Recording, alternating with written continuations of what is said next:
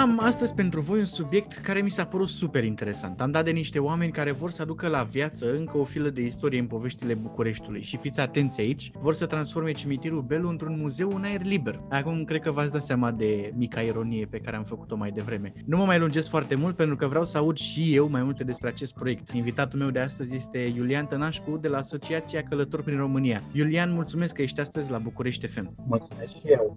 Bună ziua. Iulian, spune-mi cum v-a venit ideea asta?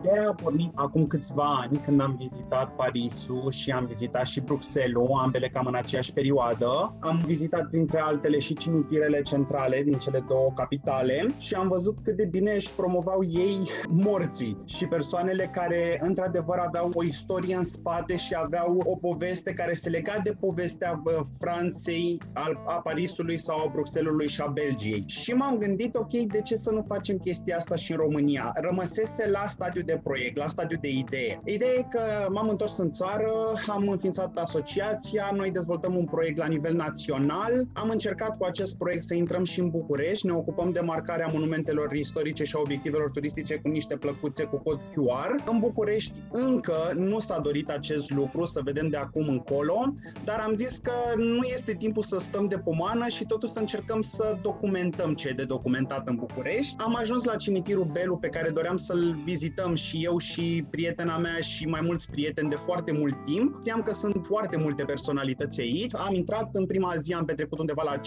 ore, am descoperit o grămadă de lucruri interesante și cel mai tare a fost că nu erau oarecum locuri de veci, ci erau mai mult uh, opere de artă, statui, cruci care arătau excepțional. Și ne-am gândit atunci de ce să nu aplicăm modelul celor din Paris și celor din Bruxelles pe cimitirul acesta al nostru de aici din București. Ok, și practic cum vă propuneți? Pentru că și acum cimitirul Belu poate fi vizitat. Dar ce vă propuneți voi să faceți? Într-adevăr, poate să fie vizitat. Ideea este că atunci când vizitatorul, să zic așa, se duce în cimitirul respectiv, în Belu, el nu știe efectiv unde să se ducă ca să vadă o anumită personalitate, nu știe ce personalități sunt acolo. Sincer să-ți spun, cred că nici directorii de la cimitir nu, nu știu câte personalități sunt într-adevăr acolo. Până acum noi avem undeva la 2000 de personalități și lista continuă, pentru că încă n-am cercetat absolut tot. Ne-am apucat să facem harta cimitirului în format digital, astfel încât să fie accesibilă oricărui vizitator. Va exista o plăcuță la intrare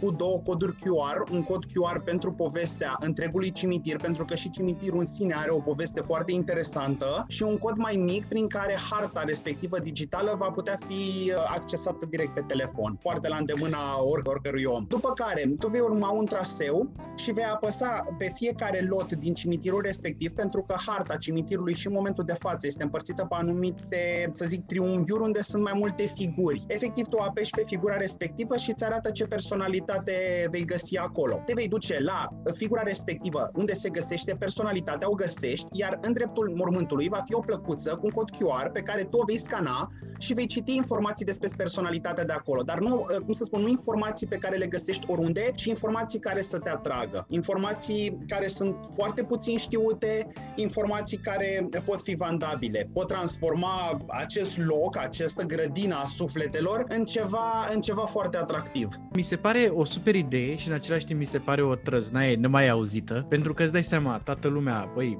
mă duc să vizitez un cimitir și întrebarea mea este, nu vă e frică că lumea o să aibă așa cumva o reticență? M-am gândit la chestia asta, chiar eu am fost unul dintre oamenii pe care tu îi descrii acum, prima oară când m-am dus, știi, și am observat că sunt foarte, foarte mulți oameni pe aleile cimitirului. Chiar dacă pare incredibil și pare, băi frate, stai puțin, cum să fie multă lume care n-are nicio legătură teoretic cu morții de acolo, pe aleile cimitirului, dar sunt foarte mulți care se duc efectiv și caută personalități și le fotografiază locul de veci, gen crucea sau statueta din față. Există o dorință a oamenilor de a cunoaște, de a intra în legătură cu cultura și cu istoria lor. Dar dacă noi nu scoatem la lumină istoria, cultura, legendele și absolut tot ce are România de oferit, e, e cam greu să satisfaci această poftă de cunoaștere a oamenilor. Și de când ar putea fi vizitabil, să zic așa, așa cum vi-l propuneți voi? De când ar putea oamenii să viziteze cimitirul Belu? O foarte bună întrebare. Noi am făcut parteneriate atât cu Muzeul Național de Istoria României cât și cu ACCUP, cu Administrația Cimitirului. Ei ne-au foarte multe date despre cei îngropați acolo și ne-a redus teoretic toată munca la jumătate. Noi considerăm că la jumătatea anului acestuia cimitirul va putea fi vizitabil. Adică el poate fi vizitabil și acum, dar va putea fi vizitat în condiții ok, adică să știi unde e o anumită personalitate, cum să ajungi la ea, cum arată mormântul respectiv dacă ești prin zonă. Vom avea toate personalitățile documentate. Zim de ce ajutor ați mai avea voi nevoie acum? Cred că cel mai mare ajutor pe care poate să ne-l ofere cineva este voluntariatul. De ce? Pentru că sunt foarte multe locuri de veci în cimitir care sunt acoperite fie de gunoaie, fie de frunze, fie n-ai cum să ajungi la ele decât dacă te cațeri pe alte morminte pe acolo și începi să cauți și e extrem de dificil să, să găsești locurile respective și să le poți marca de unul singur sau să zicem într-o echipă de 5 oameni. Din această cauză cred că am avea nevoie de mai mulți oameni. Cumva vă ocupați și de reorganizare sau toaletarea cumva pentru